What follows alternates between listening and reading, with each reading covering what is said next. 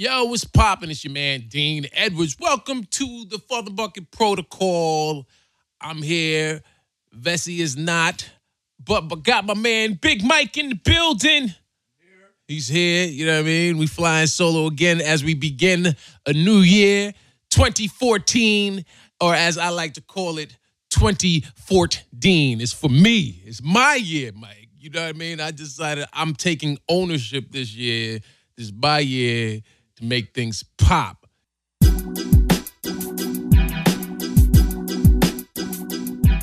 Oh, dude, I've been. Let me tell you something. I've been hashtagging uh 24 the 20 the word 20 and then hashtag 20 F O U R T Y D E A N.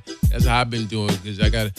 Uh, they say you have to breathe it into existence, so I'm making sure uh, I breathe um, my domination of this year. Actually, I could use that for the rest of uh, pretty much the next five years 2014, 2015, 16, 17, 18, 19.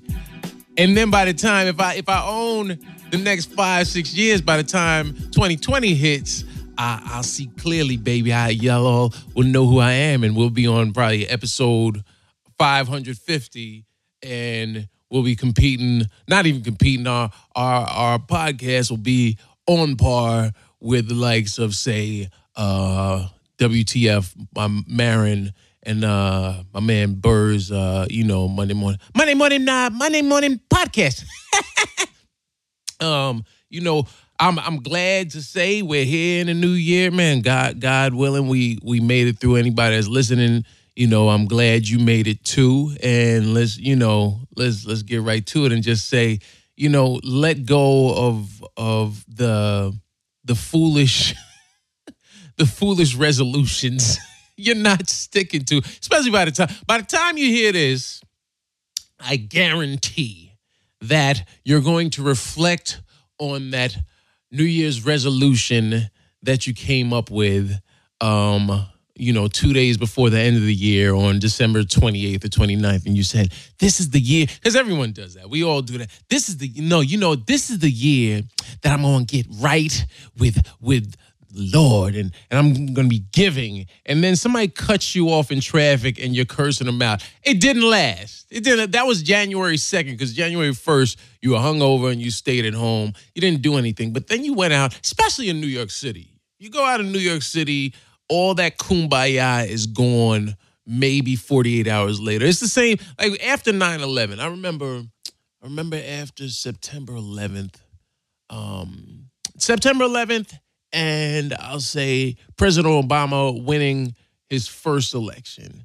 Everyone came out of their houses. I remember everyone, with the exception, unfortunately, of anyone that looked Arab, like everyone sort of, unfortunately, yeah, you know, um, and, and got love from for my Arab people, um, or or all brown people, because you know we're so ignorant in this country that people that were Indian or say Pakistani, um, they they actually got a lot of heat. If you, if you were a Sikh, people assumed that you were a Muslim, and and people, you know, unfortunately misdirected a lot of their angst towards anyone that was brown. I remember a lot of comics saying, "Oh, you know what? Now now uh now Arabs are the new niggas." You know what I mean? Because um after 9/11 people were so angry and they wanted to be mad at someone and they misdirected their hate and angst towards the wrong people.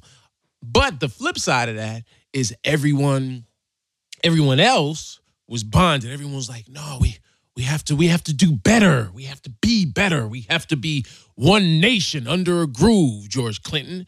And then by I'll say early October, after the soot cleared, you were back to hating each other.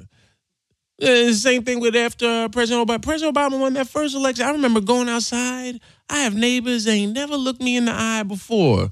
So I kid now everybody was like, "Hey, you know, you're you're one of the good ones.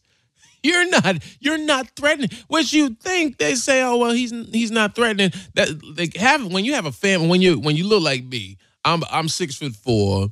Um, I'm I'm not just black. I'm I'm dark skinned. You know what I mean? Uh, then add to that, I'm dark. I'm six foot four. I'm uh, black. I'm dark skinned black. and then I have a big head of what can be nappy hair more often than not. And, and I learned years ago the bigger your hair is, the more threatening. the more threatening you you are to uh to Westerners, to white people. Not all white people, but uh, in my experience, more often than not, I know people. Um, when, say for instance, if I go if I go to L.A., like sometimes friends of mine will ask, um, like, "Yo, uh, why'd you cut your hair?" Because I cut my hair. My hair grows extremely fast, and and I'm happy that I do have the the uh, genetic uh, power to have hair that grows quickly.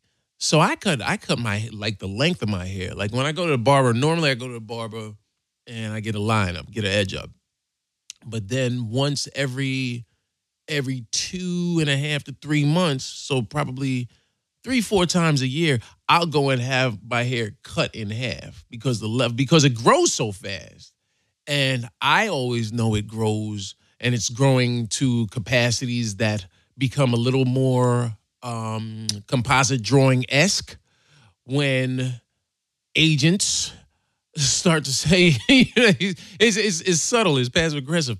Dean, wow, you um, are you okay? You, I'm like, what do you mean? You just seem you seem like in a mood. I'm like, nah, dog, I'm I'm good. But as soon as I cut my hair, oh, okay, now now he's a little safer, and I'm fine with it now because that's just the uh, industry. The industry is still full of a lot of, um, I guess, institutionalized prejudice. And because it's just, Tracy Morgan used to say that uh, it's a microcosm of society. That's all it is. It's a microcosm. The same way SNL is a microcosm of Hollywood, Hollywood's a microcosm of society. Get used to it. You can't fight it. You know, embrace it. Embrace your differences and learn how to exploit them. Tracy, Tracy, Tracy is like Tracy is like the the wise. Tracy's like the Yoda of the black experience in Hollywood. I, I, the black experience of Hollywood. I am. That's who I am. no, I forgot. Also, don't forget that I'm doing a new thing. When things get awkward, uncomfortable, I have no problem getting closer to the microphone. I notice, uh, I notice, Mike, you didn't put your headphones on this time. And it's all, it's all good because it's something awkward. I know, I know you're listening. I know you're sitting there at work and you, you're hearing my voice all in your, all in your ears. And if you're a man, this is getting very awkward right now. I know, I know. Don't worry, I got you. I'm being immature. So it's a new year, man. Um, I'm looking forward to uh, you know, bigger and brighter things, um, you know, and more prosperity.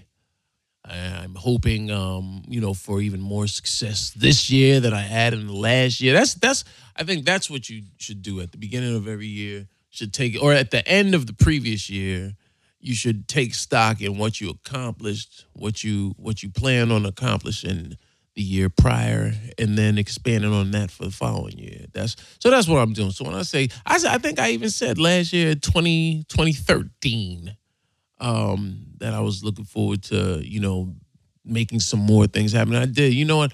Uh I did this new TV show on Hulu. Um it was uh first first acting role I had booked in a second, so I was happy to do that. Um they actually premiered by the time y'all hear this they will have premiered uh, tonight um, the mind of a man with my good buddy of mine DeRay Davis is hosting this new uh, talk show. And that's like the new that's the new angle for a lot not new talk show new game show on gsn and it's funny when i went to do this show i was a little reluctant because i'm like man i don't feel like i want to be nipsey russell because back in the days comics used to you always used to see celebrity comics on on um on match game PM in the twenty thousand dollar pyramid in Hollywood Squares. Definitely Hollywood Squares. I if you got on Hollywood Squares, your main goal was, damn man, if I could just if I can't be the center square, let me be the upper right hand corner square. You know, because back in the days, like there was a who uh, uh there was a, what was his name? Paul Lynde. Paul. Paul. He used Paul. I remember him from um I think from Bewitched, if I'm not mistaken. Paul was a was a comic back in the days. Uh, I think he was gay, and I'm only basing that on the ascots that he used to wear, and also his boy. because, you remember Paul because he was very flaming, and if he if he wasn't gay, he I think he, that was his character that he was he was like I'm going to play the over the top. Okay guy. Icky icky poo. You know what? If, if you don't know Paul if you don't know his acting resume anyone that saw the original Charlotte's Web he was he was Templeton he was Templeton the rat don't ask me why I know that I just maybe back then I said, you know what, one day I want to get into why am I suddenly in Denzel Washington's voice? I don't know. But I, I I used to I always was a credit dude. I always used to like watching, and I still do. I'll sit I'll sit and watch the credits because I'm always I was always curious who did that voice. And so I remember I don't remember anybody else that acted in the animated uh Charlotte's Web, the original Charlotte's Web. But I remember Paul, Paul Lynde played Templeton the rat. And he said, icky poo. and I remember the uh I remember that the the they they were trying to figure out things to to to impress. If you think of the story of Charlotte's Web, it was kind of spooky. No one no one thinks about that. but I remember back then saying, so everyone's fine with a spider that understands how to speak English and write letters. This does not, uh, no one's going to just squash this demonic spider that that happens to be friends with the pig. Don't be impressed with the pig. Be impressed with the spider. Be happy that Charlotte wasn't jealous because she wrote she wrote some pig. But I remember Templeton went through the garbage looking for things to say, and one of the words was was crunchy. And I remember he read and he could read English. See, I was I was a kid that would ruin cartoons for everybody because I everyone else is watching. I'm like, wait, so they they they read English? Why why can't they read Japanese but they read English? Who who who taught them how to read English. All right. I mean, Templeton the rat, I get, you know, he's around a smart pig. And no one saw no one saw the, the problem in that. I mean, everyone likes bacon.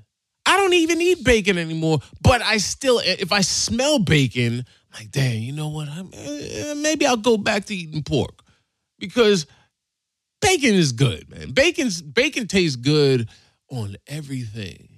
My buddy Todd used to say that. He said, "Shoot, sometimes I like I like cookies and I like bacon. Sometimes I like wrapping my bacon around my cookies and eating them together." No, that's too much for you, Mike. That's that that might be too much. But yeah, Templeton, Templeton the rat. Do they have bacon ice cream? Are you serious? Is it is it faux or they really use actual they use real bacon?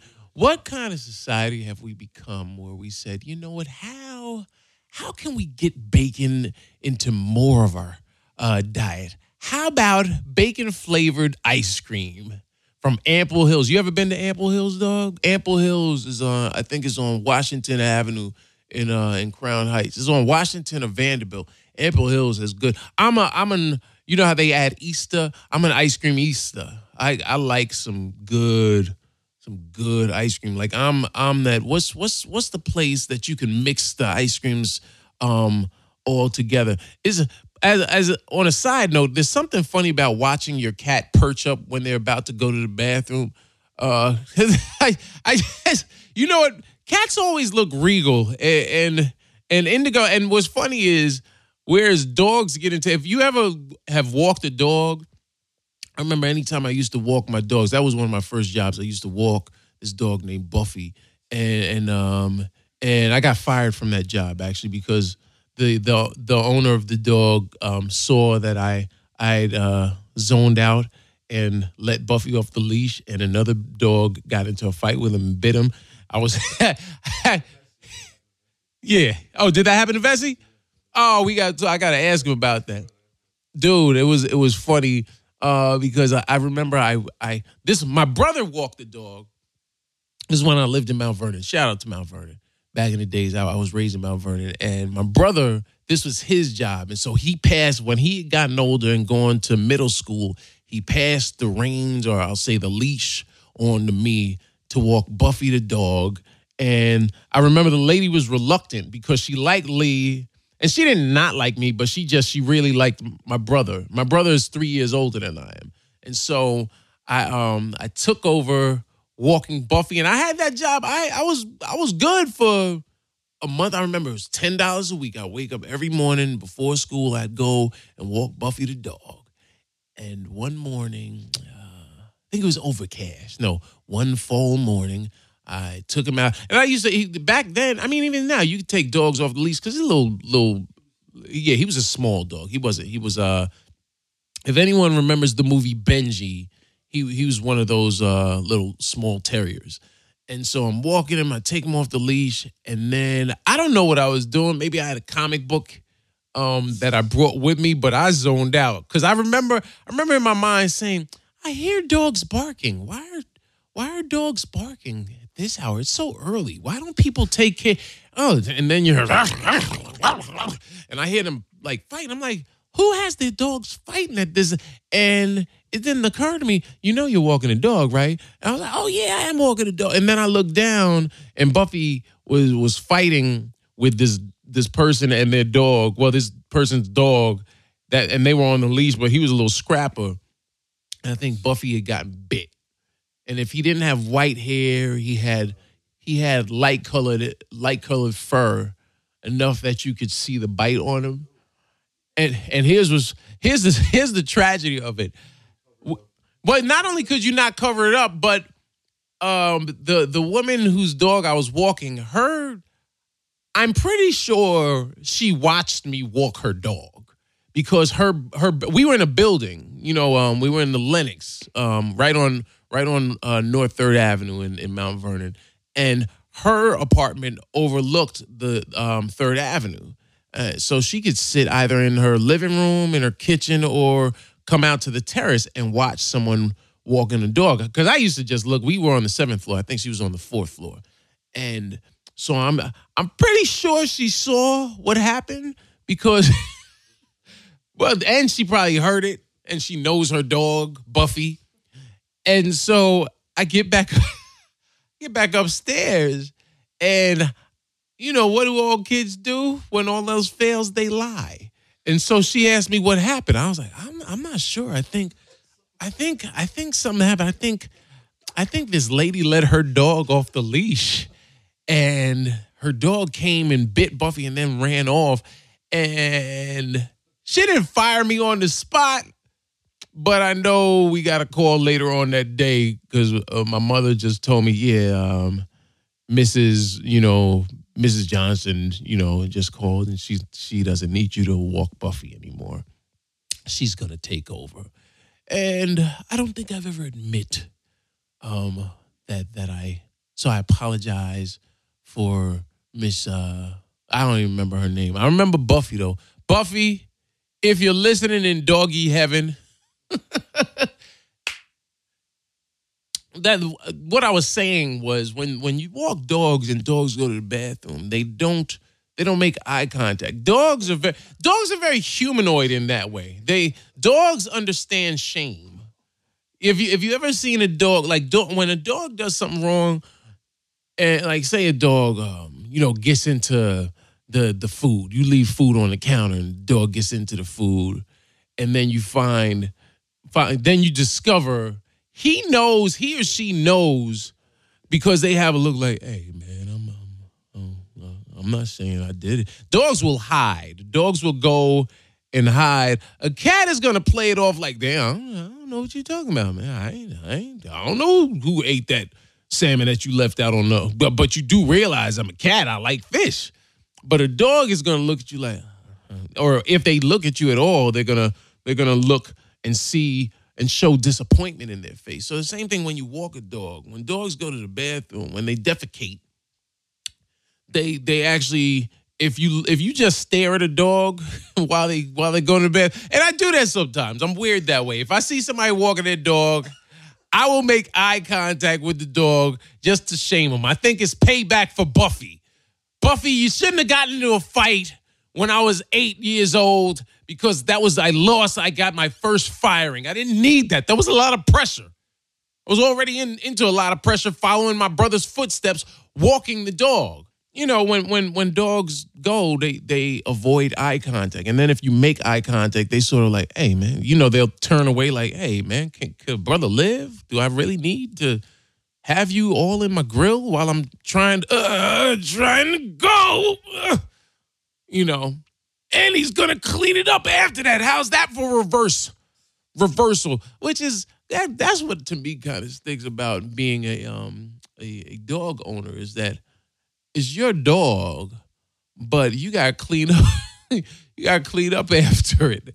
That's that's that's the ultimate reversal in in um the hierarchy of power.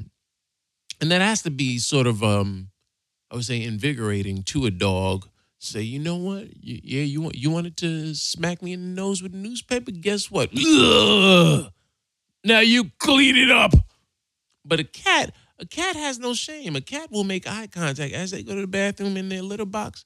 A cat will stare you down, like, and be happy I'm going here. That's what I do. Anyway, there was a reason I oh so in Templeton, damn, I go off on tangents really doing. I, I, I, you know, it's funny. The entire time I told, was telling that story, I was like, you know what? I'm gonna, I'm gonna come back to land in this plane. But I'm blame. You know what? I'm gonna blame, blame my, my, my forgetting it on. I'm gonna blame it on uh, the fact that I, I brought up that memory of Buffy. Buffy, you killed the vibe again. You got me fired one time, and you killed the vibe again. So anyway, back to it being a new year, man new year, new focus, and reflect on um. You know what is what I will say. Um, anyone that's in in the industry understands that it's now it's it's award season. You know they've they've created this thing called award season. There was a time there was the only awards shows when I was growing up. You had you had the Grammys in the you had the American Music Awards. This was this was the lineup of the award shows when I was growing up you had the you had the American Music Awards, and then the Grammys. They had February, and then you had the Oscars in March. Now, you have dude. You have some everything. You have the uh, the People's Choice Awards. Um, you have the Golden Globe Awards. The Golden Globes used to be in the fall, along with the Emmys, if I'm not mistaken. No, no, no, no, no. I I stand corrected. The Golden Globes were right before the uh, the Oscars. But those were the four award shows that you had: you Golden Globes, Oscars, American Music Awards, and the uh, Grammys. Now you got the People's Choice Awards. You have the Independent Spirit Awards. You have the IFC uh, Awards. You have the SAG Awards. Um, you you have uh, the Directors Guild Awards. You have the Producers Guild Awards. You have all types of award shows now, and so it begs the question if there's so many award shows, doesn't that kind of diminish the effect of winning any of these awards? It's not it's not special anymore. It goes back to Comedy Central. And I don't if anyone from Comedy Central, any execs that uh hear this, um, don't get mad, mad at me because I'm speaking the truth, because I got I got love for y'all. But my biggest issue with Comedy Central Presents when when they started doing the specials was that they would they would shoot like 30 of them. They'd shoot 30 per season. And to me, the whole idea of something being special is that it is unique. So if 30 people are shooting them, it's not unique. Like I and then uh, HBO when they were doing like the the half hours, remember they they do may, maybe 10 and that might be stretching they might not even done 10 per season but when they did like when martin lawrence did this i remember martin lawrence mark curry damon wayans um i apologize that it seems like i only know the black ones but uh i'm just naming three guys that i know popped after, after and i remember th- this was right before I started in in the late '80s. I remember Martin Lawrence had a brilliant brilliant one. Uh, Damon Wayans had his first one. I remember Mark Curry had a really good one, and they all wound up with with um you know TV shows or opportunities a year or two later. It was special. Then in the early '90s, I remember I think Margaret Cho did one.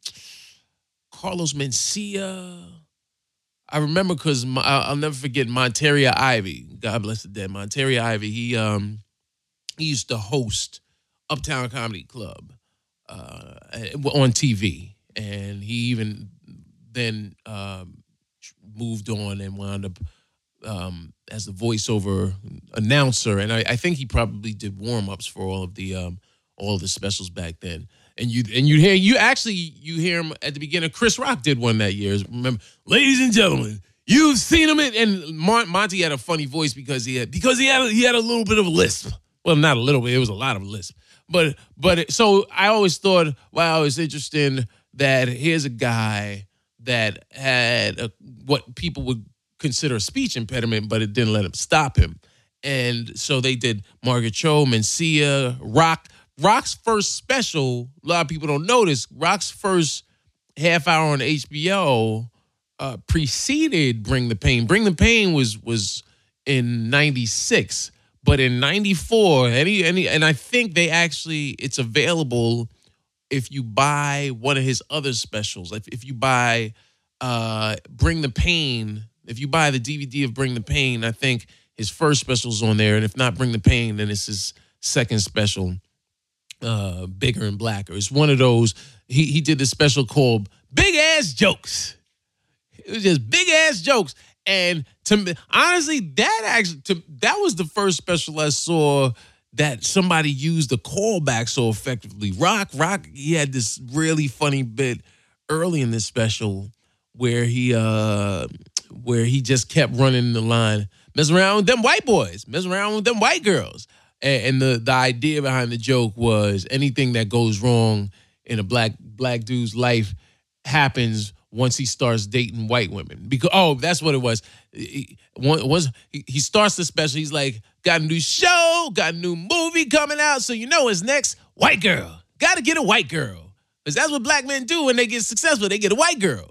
And he said, you know, sad thing, once once you uh once you uh succeed um anything that goes wrong in your life, they're gonna blame uh Miss Around that white girl. And so he kept he called that he kept running that in the first like five minutes of his set, and then you f- sort of forgot about it. And then the last joke of of of his show, he's talking about Michael Jackson, and he's he's saying, uh, "This is this is after Michael Jackson's first drama with with the um you know the kid and." And, and arrested and, and taken into custody and having to take pictures of his genitalia. Um, and then remember that video Mike had to do? He's like, I've never, I've never been so humiliated in my life. They took pictures of my shimmer. They took pictures of my shimmer. Brat, cap, brat, brat, cap, Well, I'm like, Mike, you drew a lot of attention to it by grabbing it so.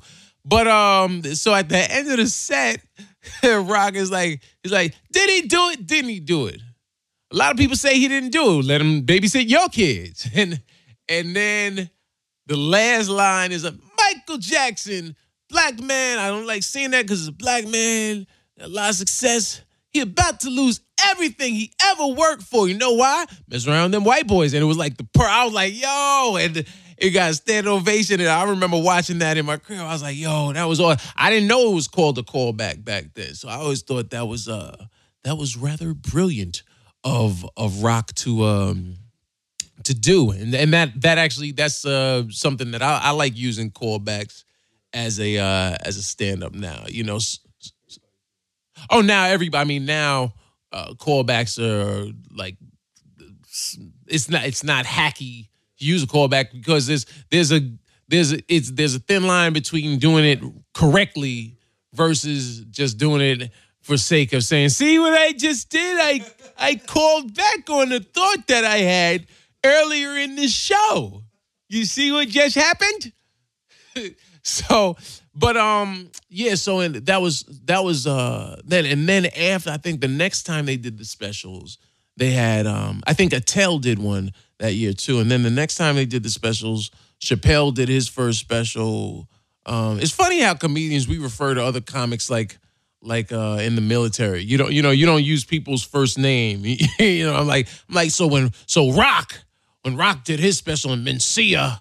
And see what I did? See, I just gave Carlos Mencia uh, props and said he's a comedian too, because so many people don't like including him as a comedian. He's a comedian. A lot of people might say he stole jokes, and and there's evidence that proves that he has um, jacked a joke or two, but he still is in the community. Um, so who who taped the year? The year I remember, I think that was probably in like 90, 96 ish. That was Chappelle did one. I think Kathleen Madigan, uh, Patton Oswalt. Warren Hutcherson, very funny um, and prolific writer. He was the showrunner for uh, Bernie Mac's show, um, the Bernie Mac show for and Warren Hutcherson. Shout out to Warren Hutcherson because he actually uh, booked me some work when Bernie Mac passed away. Um, Bernie and I got pretty cool when he came up to SNL, and so I um, I remember going and hanging out on set for the, actually the series finale of Bernie Mac's show, and Bernie and I we we did the shtick where Bernie had done Sidney Poitier because we had done a sketch that had gotten cut. And, and I did Denzel, and uh, Warren was there, and we were kicking it. And we were also talking. Anytime you meet someone that did that was part of SNL, the SNL uh, canon, um, you you swap war stories. So I was talking to I was talking to Hutcherson about being in the trenches and fast forward a couple years later, and uh, and Bernie unfortunately passed away, and I get a call uh, from my manager at the time. Uh, Burgos calls me and he's he's like, yeah, um, they're interested in having you ADR loop for Bernie Mac for the movie Soul Men because he, obviously he passed away and they're in post production and they they have a lot of looping to do on Bernie's. Uh, so I was actually surprised when I got that call because, yeah, I could do Bernie Mac, but it, he wasn't somebody that I did on stage. So I was like, so it took it took about a year. I, I went in that following week. I worked two days, got paid a grip just to just to you know loop these two days. I was actually honored to to fill in for for one of our fallen comrades, uh, Bernie Mac. Um, and I found out years later, maybe a year later, um, how how it happened. Uh, they had, they had actually called up Hutcherson. They called Hutcherson up to to see if he would do if he'd come in and look for it. He was like, "Oh man, I, I don't, I, you know, I'm not really a voiceover artist, but." Uh, uh, I'd be happy. He's like, you know, you should get. Uh, as and Warren Warren Hutcherson has the calmest demeanor. He's a really funny dude, man. His if you ever get a chance to look him up on uh, YouTube. Look up Warren Hutcherson. He's real funny, funny dude. And he was like, you know, um, ch- check out uh, Dean Edwards. Dean does really great impressions, and and uh, and he does a really good Bernie Mac. So I always appreciate it because you so often hear that uh, artists and entertainers don't, you know, look out and pass, pass along information, but he shared that information and shared a gig, shared an actual job with me. So Hutcherson, Patton, Chappelle, or or I said Patton's first name. I shouldn't have done that because we're we're in the military. We're in the we're in the trenches of comedy, the foxholes of comedy. So you had you had uh, you had Madigan, you had Chappelle, you had Hutcherson, uh, you had Oswalt, and uh, Garlin. Jeff Garlin shot one that year as well. And I feel like one more person. Oh, and uh, and and and and Harland uh, Harland Williams. I think. But that only six people did specials that year. But that's what made it special, man. Is that that's why it's called a special because you only had six people doing it as opposed to 30. Because when you do 30, it, it's almost like, well, here, let's throw throw 30 out there and against the wall and see what sticks. You don't, you don't, you're not giving people a chance to take take a good special in. To me, uh, a good comedy special needs at least a month to run before people really start talking about it. You know, because gone are the days, and you know, I remember every. It's no, it's no secret that um, the the reason I became a stand up or became even in this industry is because I saw Eddie Murphy delirious and I had I had an epiphany. I like using that word. I had an I I had an epiphany. I'm in your ear and I want you to hear that word. I had an epiphany. You like when epiphany is a funny word because it just it kind of feels wonderful coming out of your mouth. And I love saying epiphany. You like when I say epiphany? Yeah, yeah, you like that, don't you? Epiphany. E P I, funny. so I had an epiphany when I was I was 12 years old, man. I um or was it 13? It was summer 83, so I was 13. So I saw Eddie Murphy delirious, ran in my parents' room. That's what I'm gonna do. I still had uh, you know, blue lint from the rug in our den. Do people still have dens anymore? A den is a very 70s, early 80s thing. For anyone out there that's listening doesn't know what a den is, a den, a den was the family room, but back in the days, for some, it just sounds grimy. Here you are in the den. You know, kind of dirt happened in the den. Yeah, I bet you do know. You had an epiphany in the den, Dean. You know you liked it too. So I had an epiphany in the den, man. I had I was laying on the uh, laying on the floor dying, and I remember I had blue lint in my hand. I ran in my parents' room like excited, out of breath. That's I know, I know, I'm gonna, that's what I want to do, you know. And so, Delirious premiered September 10th or 13th. I'm not sure, never sure, but I think the 10th or 13th. It was Saturday in uh in 1983, and um and I remember going to school, and by the time Monday came, I was I I knew all the bits. I knew every bit from I was like ice cream. I had some and I'm gonna eat it up. I'm gonna eat it up. You gonna see the one kid ain't get no ice cream. Kids, kids clown. You don't give a shit. You ain't had no ice cream. You didn't get no. You didn't cause you are on the welfare and you can't afford it. And then he turned around and shook his butt in the tight leather. Um, you can't afford it. You can't afford it. You can't. And his father is the alcoholic. You want to eat some uh, uh, ice cream? You cannot have. Wait, want to lick? Psych, you want some ice cream? And there was, and then they pulled to a wide shot, and he said, "You want to eat some of my ice cream? You cannot." And they then he dropped the the microphone, which I thought was just brilliant because I was like, "Oh, he, his the microphone was the ice cream." And then they pulled to a wide shot and the show the other kid, "You dropped your ice cream." Then he picked it up. I kissed it up to God, and you memorize that, man. So by Monday, by the time you got to school, that was just uh that was what's that was a Dean Edwards reenactment of an Eddie Murphy moment, uh, brought you by nothing. And so uh yeah, by Monday, I was I was popular just because I was the only one that watched. I recorded it. I remember it was a black videotape. This is how old school it was. It was a black videotape. It was it was a brand of videotapes that I'd never even heard of. Because that's back at, there was a time when you would just go buy a pack of 10. you buy a pack of 10 and you always had to set it on not SP, SP you'd only get two hours of recording. So you had to set it on on SLP.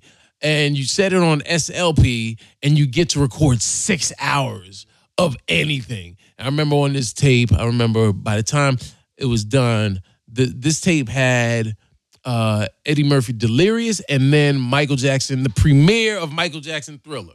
I remember I set that tape to record the premiere of Michael Jackson Thriller. Uh, I'm not going to forget that I was talking about um, specials, but I gotta say, I remember when Thriller premiered, man, and you had to set, you had to, you had to master like VCRs back in the day were hard to to program. It's so amazing watching how easy it is and how simple they've made DVRing programs nowadays. They must, uh, but it took them 20, 30 years to master how to rectify it because God forbid you ask someone to set it and they blew it. Like, yeah, can we make sure my dad? You always ask your father because your father, my father, when we first got the VCR, he didn't want anybody else touching it. Because VCRs back in the days when VCRs first came out, it was a big. I mean, this thing was was was not only expensive, they had to be like six hundred dollars. You know, they were like six hundred at least. They were probably the size of a, of a small dining room table, and they had two dials on on on the front. And I don't care what brand you had, they all had the same exact build. You pressed eject, and this big uh, thing would lift up off of the top. You slide the VCR tape in uh, push it down. You'd hear it load up. You'd hear it. St- it was like a car. You'd hear it start up. You'd hear the uh, mechanisms grab the tape. You'd hear the tape rolling.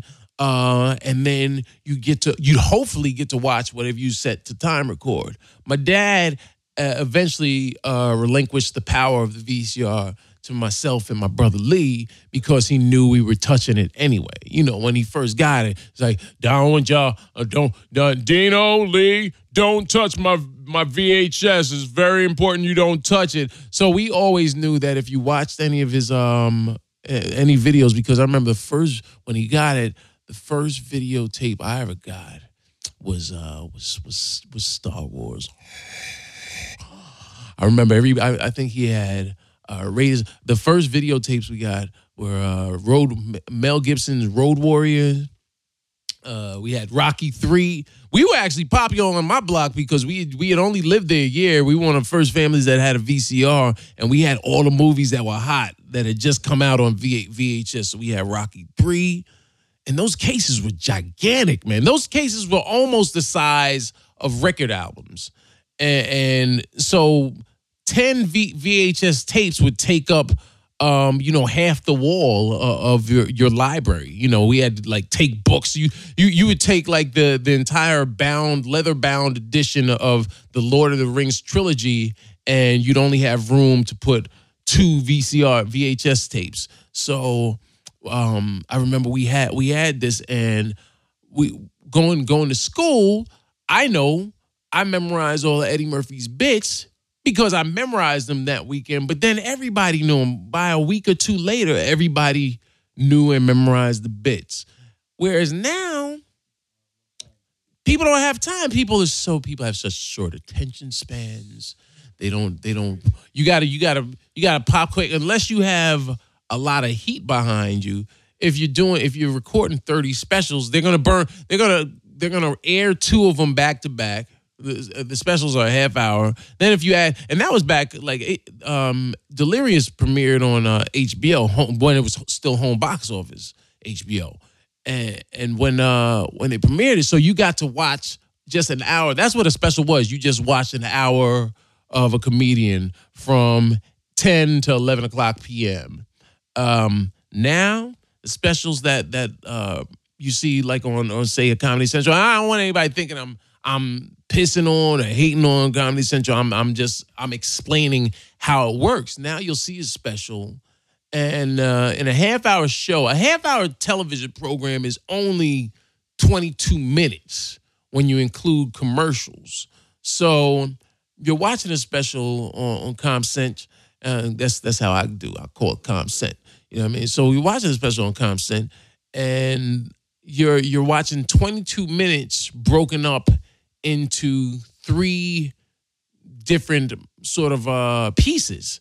So they'll run the first seven minutes, then they'll cut it like as you get a laugh. Then you come back from the commercial break, go into your next seven minutes, cut it, then go into your third uh, section, and then next thing you know, 30 minutes have passed, and then they'll show the next person. So now, not only are you competing against just people's attention spans, but you're competing against someone else's special who comes on after yours.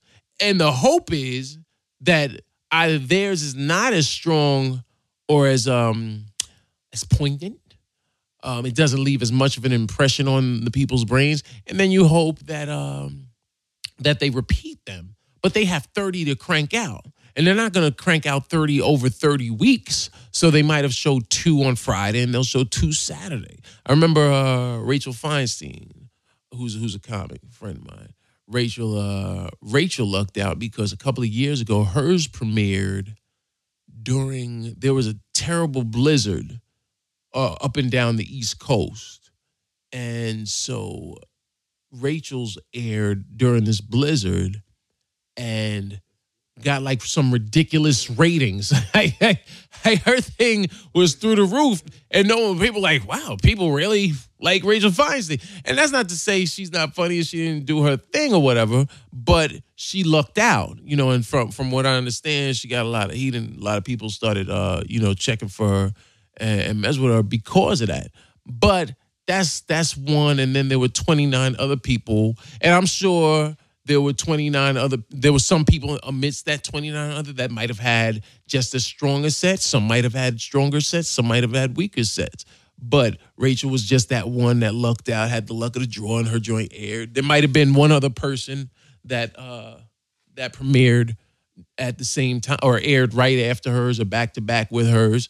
But rachel's a woman. Comedy central caters to a lot of young college guys. And so if you're a college dude, who you want to look at? Uh, me or Rachel Feinstein or any any female comic, you know, for that matter. And once again, this is not to take away from Rachel, so I don't want nobody like telling Rachel, "Oh, that was hating." First of all, let me explain something. I don't hate on it. I don't. I don't have enough time or energy to hate on anybody. If I don't like something, I don't like it. Like I don't like the term hate. I think we even went over that in one of the podcasts where I where I explained um, I I don't hate.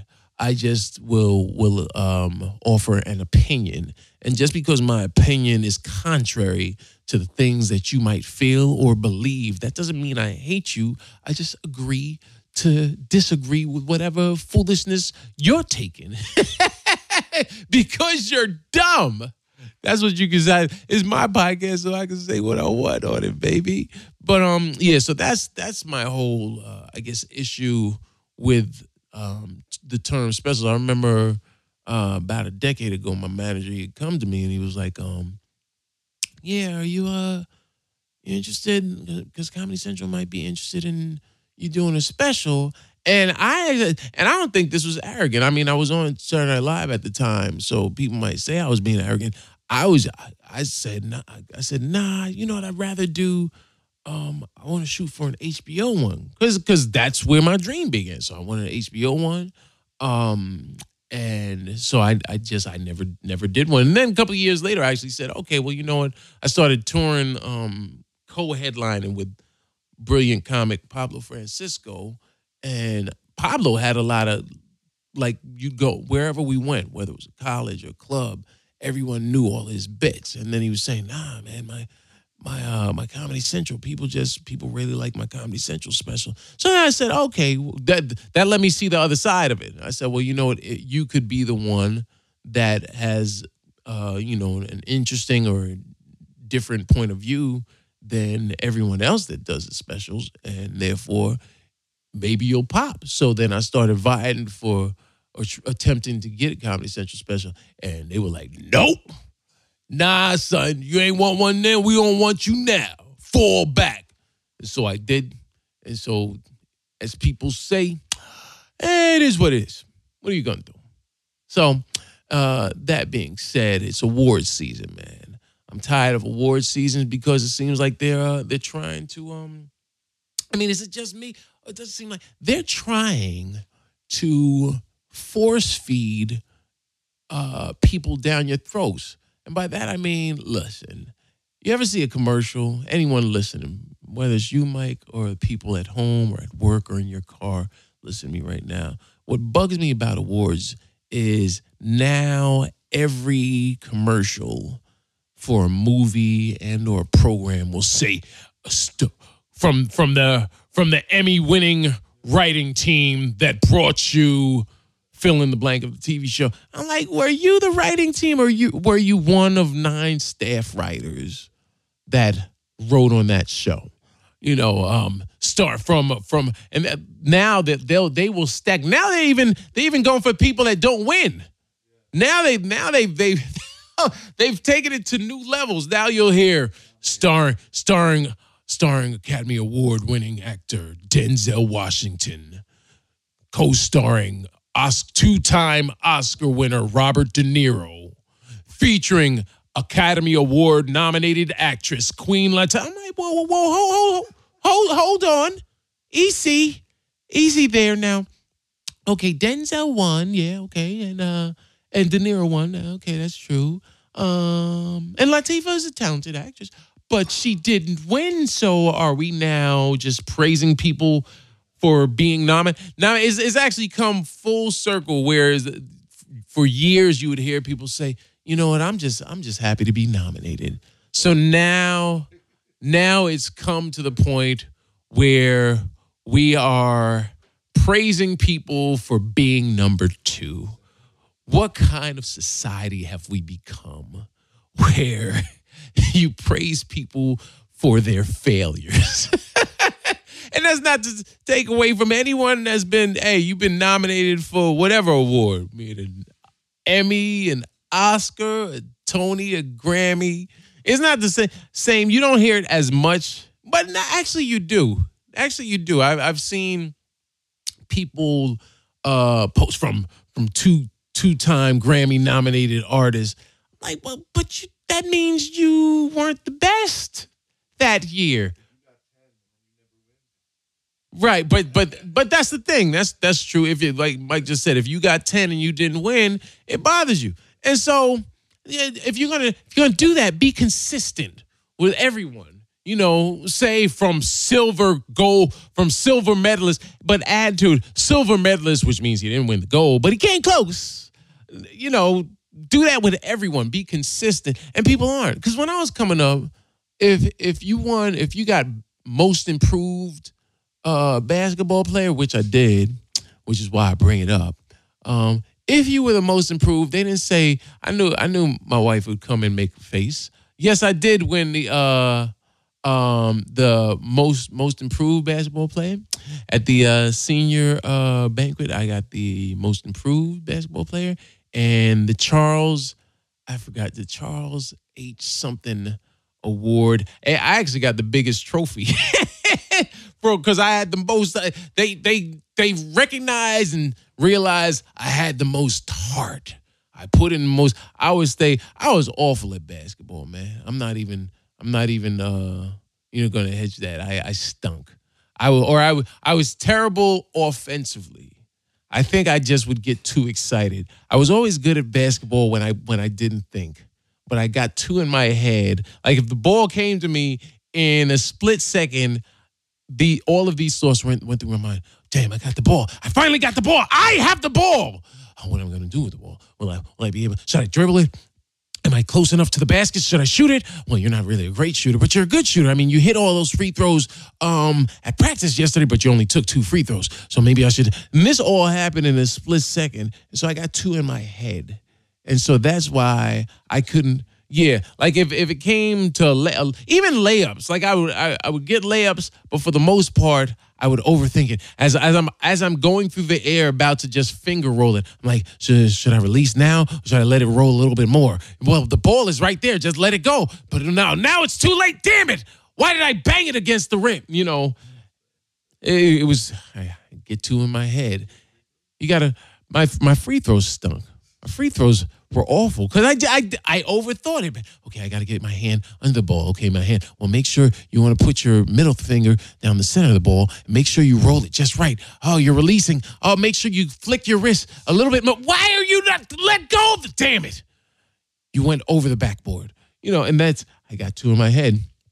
But defensively, defensively, I was good because I know you know what I I patterned my game after Dennis Rodman they called him the worm because a worm, a worm is not uh is not fly. A worm is not light on his feet. A worm is just that is a worm. You know what I mean? There's nothing graceful about a worm. He just is a worm. But so I was always in people's faces. I, I had I had a long wingspan, so I figured, you know what? I can I can get low. I used to plant low and spread my legs and put my arms wide, and so it was hard to score me.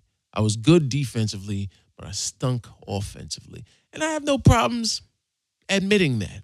But I did win the biggest award, the biggest trophy. I remember, as a matter of fact, there were only there were there were three black dudes. This is by my third high school there were three black dudes on the basketball team me, Patrick, and Jerry. and every player got like just a, a trophy for playing. But then Patrick, Patrick actually he was really good. Patrick, I think Patrick, if he wasn't older than everybody, he looked at Patrick was one of those dudes that he looked like he was about 22 when he was in high school, and he might he might have got kept back one or two times. It was real. So he was always always smiling. He was a nice dude, right? And but Patrick was nice. Like Patrick, people didn't like playing Patrick because I think he he, he was from Rochester and he moved out to the suburbs. And so when he came came to Batavia High School, um, we were like, yo, this dude is nice because he, I mean, he could dunk effortlessly. He was just he was just a natural athlete. And so Patrick and I, out of out of maybe the like six or seven big awards, Patrick and I got five of them. I got two, and I think he got three, like most most points, best scorer, you know. So we we got five of them. I always thought that was funny, man. But my point being that we we shouldn't we shouldn't praise people for being number two or number three. If you're number two, you gotta work harder. And obviously, in the realm of entertainment, can you really compare? It's almost apples and oranges, man. You can't the same way I say you can't judge comedy really can't judge um, who was the best actor. You know, who was the the which was the best movie. Uh, that's the the the thing I appreciate about I think the Billboard Awards um, is is that and Billboards I think is is mainly for music, but I think they also might do they do any film at all? is it just just music? Yeah, they they've now changed it over the years, but I know Billboard Billboard is about whoever sold the most. Period. What Jay Z say? Numbers, numbers. Men, men lie, women lie. Numbers don't lie. That was that was in his response to uh, Jim Jones. Balling, you balling, you balling. A couple, a couple, couple hundred thousand. That's balling. Brooklyn, and so uh, yeah, you can't you can't praise everybody, but with regards to uh, to TV and film, I just think is it's it's half it's bass backwards to give people dap um, just by saying, well, and this was Emmy nominated. That means you didn't win. If you're saying nominated, that means you didn't win. And if you didn't win, that means you came in number two. You know, Denzel Washington, he didn't win for uh, he didn't win an Oscar for for X. A lot of people think he should have. A lot of people were mad when Denzel didn't win for for X. He yeah, he was nominated for Best Actor. That was 1992, I believe. 92 or 93 because I think X came out in 92, so he would have been for the 93 or right or came out in 91, came out and he was nominated the awards in 92. But I remember Barbara Walters interviewed him and he said, "Listen, I want to win. I want to win the Oscar because he, but he already had an Oscar for Glory. He had a Best Supporting Actor Oscar for Glory, but he did not win the Best Actor that year because Al Pacino was nominated for Scent of a Woman. And here's what's funny: Denzel even predicted it. He said, "Listen, um, listen." Um, I want to win, but you know, I understand how these things work. And uh, you know, Al Al Pacino, he's one of the guys that I looked up to, and I used to watch the way he used his hands. And, and so if if he wins, you know, I won't be disappointed. I I don't know, maybe maybe we can share it, you know. But he knew what it was. You know, Whoopi Goldberg won for Ghost. That, but but the, the the awards they have a tendency to do that. That's that's the uh, that's the other problem with um award shows is is it's it's also a popularity contest. I mean, um in the last 10 15 years, I didn't know until recently that that there's there's there are Oscar there are award campaigns, you know, and and they become more prevalent, which is which is and they feed the machine, which is why you now see see advertisements that or commercials that say um, from from from the two-time Tony Award writing duo of or from the Oscar winning director of. They do all that to stack the cards in their favor. So I get it. And I think the average person, the lay person understands that now that they're doing everything they can because it's the hype machine now. To me, saying from the the, the two time nominated is the same way of you know someone going on Facebook or Twitter or Instagram and saying, "Shoot, we, um, we we we turned up." Is is a hype machine. That's all it is. Is is is to make you say, "Oh, shoot, they have they have three Oscar nominees." in that movie. What movie was that I just saw? And that that was the advertisement. Yeah, it was uh oh man, what's the name of this movie? It was Hugh Jack. It was from from us from Academy Award nominated act. The, here's what's funny: the only person that won an Oscar, there were five people in this movie. Uh, yeah, what's it called, Deb? The okay, this movie Prisoners, right? I remember seeing this commercial and saying, "What kind of slap in the face is that?" Because well, nobody. The only person that won was mentioned last because um, prisoners. Here, I'm. This this is um from uh, starring. Uh, the the commercial was starring Oscar nominated actor Hugh Jackman, Academy Award nominated actor Terrence Howard, Oscar nominated. Uh, what what's what's what's what's the sister's name that's always crying? from Oscar from from two-time Oscar-nominated actress that always likes having snot bubbles when she starts crying, Viola Davis. Cause she does every movie. It's not a movie. Viola Davis is not crying unless you see that bubble come out of her nose. She did it in Doubt, uh, and geez, I, I could. She did it in The Help. Why are you so evil? Why are you so evil? Ain't you? Ain't you tired? Viola Davis is the new Cicely Tyson. you know what, Mike? You don't even know the reference. Do you? Okay. okay. Anyone that doesn't know who Cic- Cicely Tyson was the original um, black woman that cried and everything, and she was just old and withered for no reason whatsoever. They just had her old. Ain't you tired? Tired yet? Funny friend of mine, Mark Theobald, has the funniest joke about Cicely Tyson. he said, he says Cicely Tyson is is, is old she's never played young. Even yes, see, but Cicely Tyson is one of them actors. You're like, is she ain't there yet? She's still alive, and she's brilliant, talented. She's actually, um, she was just on Broadway. I think she just was nominated, Tony nominated actor. What was it called? Yes, yes, she was in uh, the Broadway show with Cuba Gooding Jr., A Trip to Bountiful. And it was a master class in acting. I ain't never seen it, but I remember the commercial said, and it was a master class in thespianism. You understand what I'm saying? A thespian, you know you like them thespians. Ain't nothing better than a good thespian, the way they use their mouth to project their words into your consciousness, like I'm doing. So, um, so Viola, so who do we have? Oscar nominee, Oscar nominee Hugh Jackman, Oscar nominee Terrence Howard. Then they'll change it. Academy, two-time Academy Award nominee, nominated actress Viola Davis, Academy nominee Maria Bello, and then then Academy Award winner Melissa Leo. And I was like, wait, wait, but but she won, but because Melissa Leo is is a quote unquote character actress, she's not a marquee name because she doesn't play glamorous. You know, she doesn't play.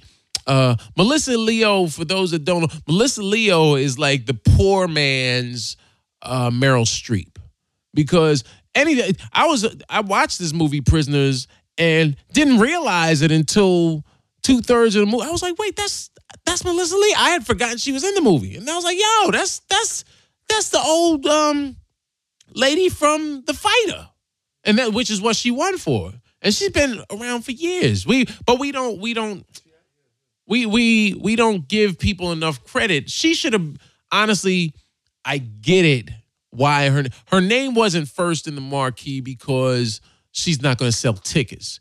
And uh, it's an industry. It's about business. And so Hugh Jackman, um, Hugh Jackman, women, everybody loves Hugh Jackman. He he's he's danced and sung on on Broadway. On Broadway, for some reason, you feel like sing, when you think Broadway, you have to add that vibrato. I feel like Mario Cantone right now. Um, he's funny dude. Mario always Mario Cantone is the highest, the only person with higher energy than Mario Cantone. Maybe Artie Fuqua. If you go to the comedy cellar and Artie Fuqua is hosting, Artie, Artie, another good friend, funny dude. Artie is always in perpetual motion. Yo, man, yeah, hey, like, remember the little cartoon with the big dog and little dog? Hey, uh, Spike, Spike, you wanna, you wanna, I should go fetch us, fetch us a bone, Spike? Nah, because Spike, Spike was a big dog, but Artie, Artie can't gain weight because he's always in perpetual motion. He's a slim dude because he's always yo, hey, yo, yo, son, yo. That's that's that's my impression of Artie. I hope you uh hope you all appreciate my impression of Artie Fuqua. Go check him out. He's funny dude. Um, actually torn uh with my man Tracy Morgan and Mark Theobald. And I think Rick Young is touring with them uh, right now too. Um, yeah, I hate saying um. I noticed that I say um a lot. In listening to the podcast, I say um a lot. So I'm trying. I actually was very conscious. If you notice, for the last however long I've been talking, I, I was curbing my ums. I was speaking a little slower and, and controlling my ums. Monteria Ivy. I'm gonna go back to Melissa Leo in a second, but Monteria Ivy, who I mentioned earlier, he actually told me comics don't have don't ever have a problem with constructive criticism. Actually not even just comics whatever kind of artist. Keep in mind that i'm an artist and i'm sensitive about my ish. That's erykah badu. Erykah said that years ago and people are sensitive as artists because you, uh, you're putting yourself out there. But if if someone ever has constructive criticism for you man take it because it's, it's, it's only going to help you. Monteria said to me years ago First, it started. He didn't say it to me. He did it subtly in joking form, eh, which I appreciate because he didn't want to hurt my feelings, you know.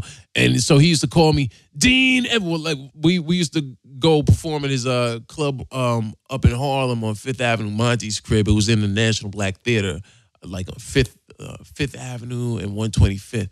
And uh, he, when I'd walk in, he'd say Dean Edwards and whatnot. And because that was my term, every joke I I used to say ended it, you know, and whatnot, and um and whatnot. Yeah, it was that, which is weird because I can't even. I, I probably have to look at old tapes or listen to old tapes of myself now to hear it because I'm like, well, where did where did and whatnot fit? I I didn't notice it.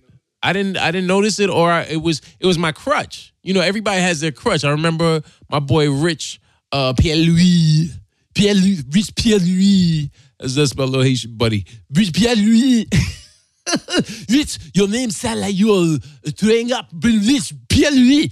Rich used to scratch his face for no reason. He would just his finger, his nervous tick was he he he'd scratch his face under his eye on stage. I was like, what? And one day I, I think I was watching the tape. I was like, what the hell is he doing? Why is he why is he scratching his? Because he wasn't scratching it. He was just in between jokes. He was just mm, my fingers rubbing, rubbing, and rubbing. And finally, I said, "Dude," and I told him, I said, "Do you know that you do that? You're gonna dig a, a dig a hole in your face, dog." And, and so he stopped. And so Monty, when he told me that, or when he said after he did it a couple of times, I said, "Why?" I said, "Why are you always calling me Dino's and whatnot?" He's like, "No, you know this. Uh, you you always you you say and whatnot a lot on stage. He was like, anytime you watch performers, always watch performers. Always, I think I said that before. Always watch performers. You always gotta gotta whoever it is, whether it's a, a singer or a musician or live performer, always watch and, and note the things that they do on stage and see what works and what doesn't work for them. So I, I appreciated him uh, saying that to me because I think I wound up taping Def Comedy Jam a couple months later, and I think I did say it on stage, um, but I didn't say it as much. You know, for your TV debut, the worst thing, the worst thing you could have is looking back like, damn, I said that and whatnot twenty times in six minutes. Um, and I'm not embarrassed about it. That was a lot of people don't like watching their their earlier uh, performances. Like uh, Harris, that Harris Stan that came and uh, did the podcast before Harris. We were we were talking about um, a, a bit of his uh, that he used to do because uh, by the time you hear this, hopefully he will have progressed. He's he's doing Last Comic Standing this year. I think Wanda Sykes is hosting, and I think Harris. Um, I I could see Harris winning. I think he's a strong enough comic to do so. So we were going over some of his um, material. He had some some of his jokes, and I said, you know what? Uh, what about what about the joke about you playing professional baseball and getting recruited by the Cubs to play? And he's like, yeah, yeah, that's kind of old joke. I said, yeah, but it's still funny. I said, not only is it funny, but it's unique. And then he was like, yeah, yeah, you know what? Uh, Patrice used to like that joke because Harris, uh, not only does he uh, feature for me, but he was also uh, on the road with Patrice. Um, uh, God bless, well, well, Patrice O'Neal, obviously, when Patrice um, would go on the road. And I said, yeah, he he liked it because A, it's funny, but B, it's you. Nobody, nobody else has that unique perspective uh, and experience. So definitely, um, you know, revisit it or you know, tweak it because you're a more mature performer now than you were when you first wrote it. You know, five years or however ten years ago. Um, damn, there goes another um. Now I'm I'm gonna call out every time I say um. Every time I say um, I'm gonna go, hey lady. um. So hey lady. So uh ah. Yeah, I'm not gonna say it every time. Yeah. Uh, uh doesn't count. Eh, yeah, what, what about eh? Eh, say, eh, eh, what are you gonna do? Eh, it's it's it's cool. It's better than and whatnot. Um, so yeah, with with with uh with Melissa Leo, I get Hugh Jackman was Wolverine. I mean, enough said. He he he sings, he dances. He he's a he's what they used to call. He's like he's like Tony Danza, but now he's a triple threat. Tony Tony Danza, like you. Anytime you watch Who's the Boss, you like, and here comes a soft shoe. And now he's gonna dance and show us, hey, hey Angela, watch this. Look, I can tap dance. I'm, a, I'm gonna do a soft shoe, and now I'm gonna sing a song. Now I'm gonna sing a. You'll never know where rags. He'll never go from rags to riches. Who's the boss? ah, but that's because because back in the days you had to be you had to be a triple threat. You had to sing, dance, and act. Coming up in the old school, the golden era of Hollywood, kid, you had to have talent. You had to have skills. You had to have chutzpah. Is that how you say chutzpah? And I'm not even uh, Jewish. So um, so now I get Hugh Jackman getting top billing because you got to sell tickets, and obviously People say, "Oh, well, I like I liked him as a mutant, so I, of course I like him as a dad." Which is kind of twisted if you think about it, because you're like, "Well, no, that just because you played a mutant well doesn't mean I'm going to believe you as a as a distraught father." But he actually did do a good job, and and Terrence Howard, um, Terrence, yes, you you played in in Hustle and Flow, and and uh, I remember Terrence Howard in uh in Dead Presidents that, that I actually he was in uh, Mr. Holland's Opus. A lot of people don't remember that. Terrence Howard's been around for a long time. He just sounds sounds so sensitive. Terrence, Terrence Howard, he sounds so sensitive sometimes. Like Terrence, get some bass in your voice. All right, how's this? Is this better?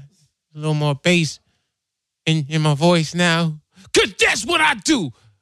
Terrence Howard, I like when Terrence Howard plays but he gets to get loud because it's just still a soft voice. But he gets to yell when he does it. Shoot that trick, what? From two time Oscar nominated actor Terrence Howard, both in Hustle and Flow and playing a TV exec in Crash. And you know what? Who was his boss? Tony Danza was his boss in Crash well, you know, if you don't, you see how I just did that? See how the brilliance and, and the comedy muse, that was just a callback. See, I just called back from earlier. That's what I did. How long have I been yapping for a long time? I think I have. I really have. Oh wow. Yeah, we've been going a long time. Um so to land this plane, to, to land this plane, you know, award seasons, appreciate what I'm saying to the powers that be. Um, and why I'm telling uh, or explaining this is so that people are not fooled. We know what you're doing and we get it, and we're not falling for it. If I see him, if I go see a movie, I'm going to see it because I, I a it's either uh, it's either interesting or uh, b because of who it's starring. So you don't have to you don't have to remind me that this person didn't win this award. If they won it, now if they won it, more power to you. You could have just said starring Hugh Jackman. Why don't you just say starring Hugh, Hugh Jackman? You remember that in Wolverine? Right, we know who Hugh Jackman is. Terrence Howard, we know. Viola Davis, we know. Marissa Bella, we pretty much know. Melissa Leo, you say and us. You get you say and featuring because that's I notice. Uh, Sam Jackson is good at that, or Sa- Samuel Jackson. Sam Jackson when he's in movies and they stack the uh stack the title card, he has no problem with them saying and or uh, and also starring Sam. And you actually that all that's a cool to me. That's like saying, hey, it got all these other fools in it, but guess what? Guess who else is in it?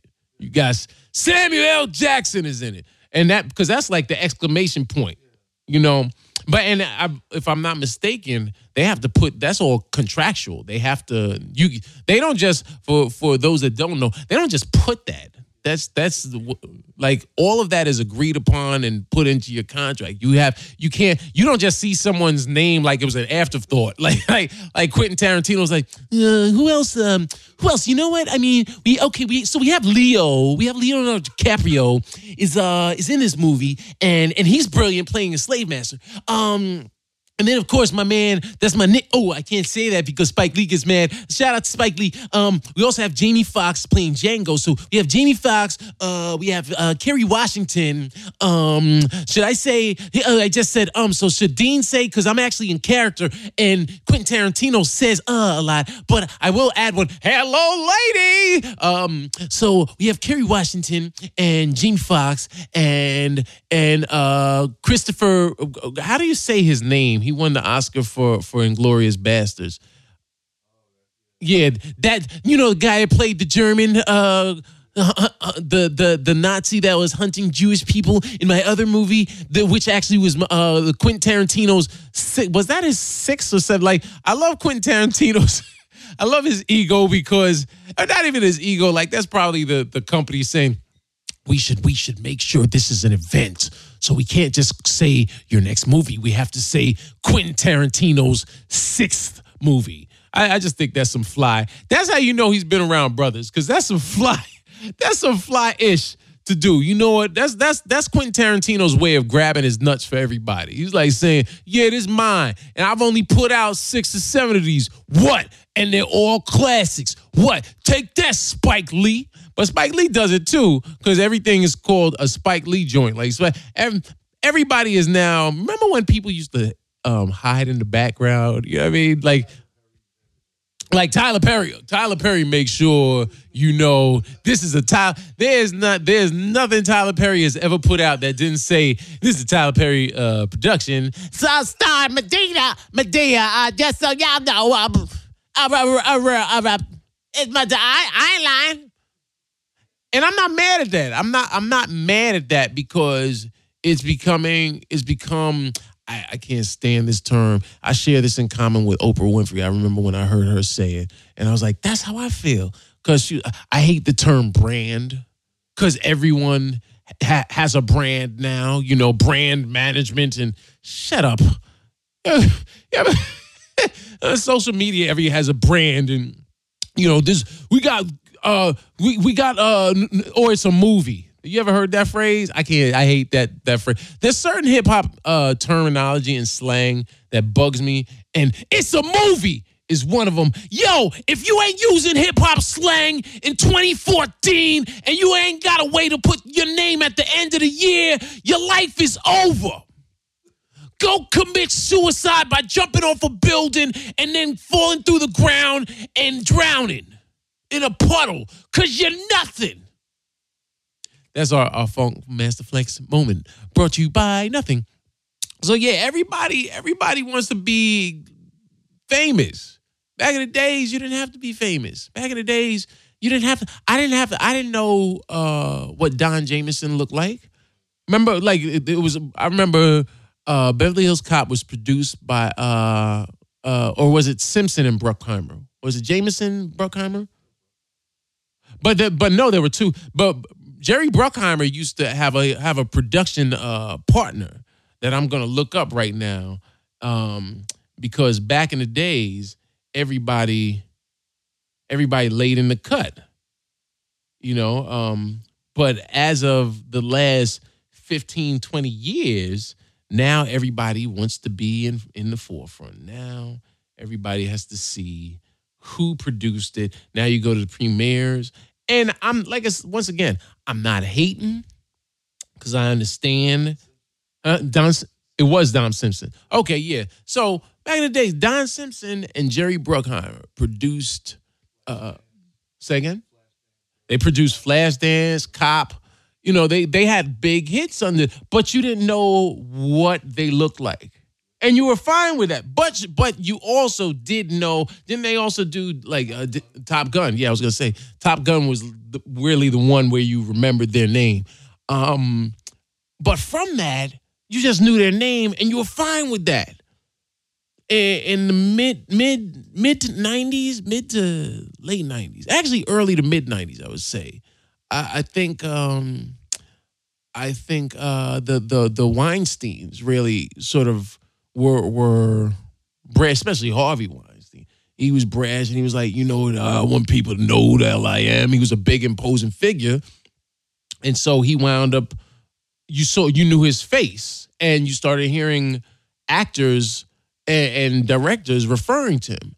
So from that, I think now now everyone's face is out there because now it's sort of part, especially with social media. I mean, I I, I almost guarantee that if you go online, um, some of the people I just mentioned, Harvey Weinstein, uh, Jerry Bruckheimer, I bet you they have Twitter accounts.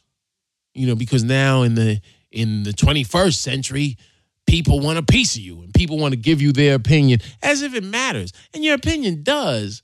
But could you you imagine Could you imagine if Michelangelo had had had Twitter and every time he he painted something, he had to you know deal with people's comments, like YouTube clips under the under the Mona Lisa.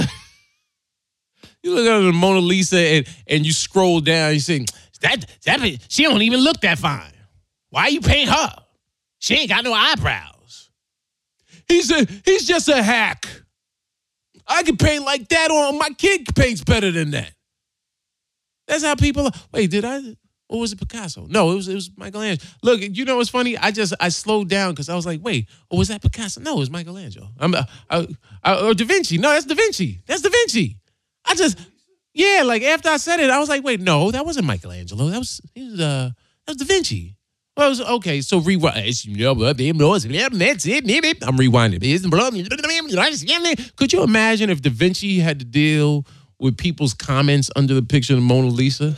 you see what I just did? You see what I did right there? That was that was a callback. I just rewound it and erased it from your memory. But you do remember. All right, well, look, I feel like I've spoken enough. I uh my favorite movies, you you know what? Honestly, in 2013, we have it. Okay. Did you know what? Did you uh do you do you uh vote on on the? You get the screeners. You, you know, I didn't. uh Can I just be honest? So why? And I I paid my uh when I when I booked um when I booked Deadbeat. I was like, okay, I gotta pay my dues because that's what actors do. You you are you're like, here, I'll make sure I pay my dues before the Academy screeners come out or the SAG screeners come out. Um, and and so in October, I think I, whatever I owed, I paid it, and I thought I was squared away. And then I started seeing other people were getting their screeners a couple like late late December. I was like, where am I? Uh, where are my screeners? Because that's honestly, as an actor, if nothing else, you just feel validated when you get your you get your screeners in the mail. And and, and for those that don't understand this, um, that aren't in in the realm of uh of the acting world, what's wrong with your lives? No, for for those that don't know, uh, as an actor, if if you're um if you're caught up with your dues with SAG-AFTRA now, not just SAG, SAG-AFTRA, they wind up sending you the uh, movies that have been nominated uh, so that you can vote on on your favorite movies and your favorite actors and your of course your favorite wardrobe design. Hello, lady. I just wardrobe just feels like it deserves uh jazz fingers. So, excuse me. So I hadn't gotten my my screeners yet, and I was like, damn. And it turns out I I still owed them like two hundred and some change. It was the holidays, so I didn't have it. I was like, well, I guess I'll have to watch watch the uh watch the movies that just came out on uh online. And, and don't act like I'm the only person in the industry that uses uh, some of these uh, these uh, foreign websites to watch movies that come out. And now, mind you, I still I go to a lot. I go to movies. That's my thing. If I'm on the road, or even if I'm not, I, I do. I have. I, I have. I'm, I'm, a comic, so I have comic hours. That means I, I I can go to the matinees during the day, even though the matinees in New York City are still more expensive than the the prime time movie in Kansas City or you know small town USA. So um so I didn't get my screeners. But when you get your screeners, there's something cool about just saying to your friends, "Oh, did you uh did you you didn't you didn't see The Wolf of Wall Street yet? Eh, got it. You you want to borrow it? Oh, you want to you want to see that uh that that that Meryl Streep Julia Roberts film? Yeah, but I don't feel like I, I'm not paying for that. Hey, guess what? You don't have to pay. Cause I got my screeners, baby. I got my screeners. You want me to slide? You my screener, don't you? I know you do. So you loan out your DVDs and you never get them back. But you make sure you you watch them first, and then they and then the, the when you watch them, they say not for resale. You know how many times I've gone into like a a, a mom and pop record shop or DVD spot and see the screeners and watch them, uh, or you'll buy like a movie for three dollars, and you're like, hold up, this says not for resale that we would all be in so much trouble if they put some sort of like tracking. And and from what I they do that now with scripts. They they will put your name like on, on if if you're reading for something that is sort of on the hush hush. They actually now will put your name um, in sort of a watermark across every page of the script. So if your joint gets lost, you in trouble. So my favorite movies of last year. I haven't seen The Wolf of Wall Street. One movie that I really like I I'd, I'd actually need a list. Can you pull up a list of uh, uh, movies up for me, Mike? I got a uh, as much as I go to movies. What did I see last year? Well, Pacific Rim. No. What's that? Oh, you know all all them. You know, black people were very prevalent in uh in the movies this year. Well, more. You know what? More prevalent than I won't even say that. Uh, black people were in movies that are getting a lot of Oscar heat and award buzz. You know, we're in movies, but um, you just don't see them. you know, unfortunately, uh, Bud from from the Cosby Show, he still acts. Yeah, I don't realize this. There are a lot of movies. Movies are in production that you will never see or hear of. You ever watching? You ever turn? If you want to see a movie that you've never seen turn to the the sort of B level premium cable channels late at night. You know, and that's where you can say, and you're watching, and you're like, wait, hold up. I didn't know Sylvester Stallone uh, did a movie with Wesley Snipes, you know, uh, last year. No, but I'm saying that's that's a you know, yeah, they did what Demolition Man years ago. It was a good movie, but but I'm saying like you'll see movies. You're like, wait, uh, uh, I just saw something. De Niro did something last year, and I was like, I didn't, I never even heard of this movie. Yeah, yeah, yeah, but that's you know that's the thing. I didn't see Grudge. Did you see Grudge match yet? Okay, I, and I'll stop it there because the facial expression you made. Uh, it was a good story, but you, but you didn't. You were good story, but you weren't feeling. Okay, okay. The end bugs you. Okay, there. So the end bugs Mike a wee bit, a wee bit. I will say. Um, so yeah, so you know what was you know a movie I actually enjoyed. I enjoyed, but it also bugged me. It was one of those movies that is going to get to you on an emotional level. Uh, um, Gravity was Gravity was dope. Gravity was Gravity was awesome. So that's Gravity. I will, uh, as an actor, it's hard to do what Sandra Bullock did in such a small space. It was she had to captivate the audience for a good amount of that movie without any without talking to anyone. So and then George Clooney was good. And and and and uh, uh, considering that what's his name? Uh Guy Garcia, what's the director's name? He directed E2 um E2 Mama Bien or Mama Garcelle I don't know. Huh? No, not Garcelle Beauvais. That's Fanny from the Jamie Foxx show. She's not a director. no, but the director of uh he, he, was I think they did a great job, especially considering um you know his history uh coming from what he started with and what he's doing now. So I thought Gravity was was excellent. What else?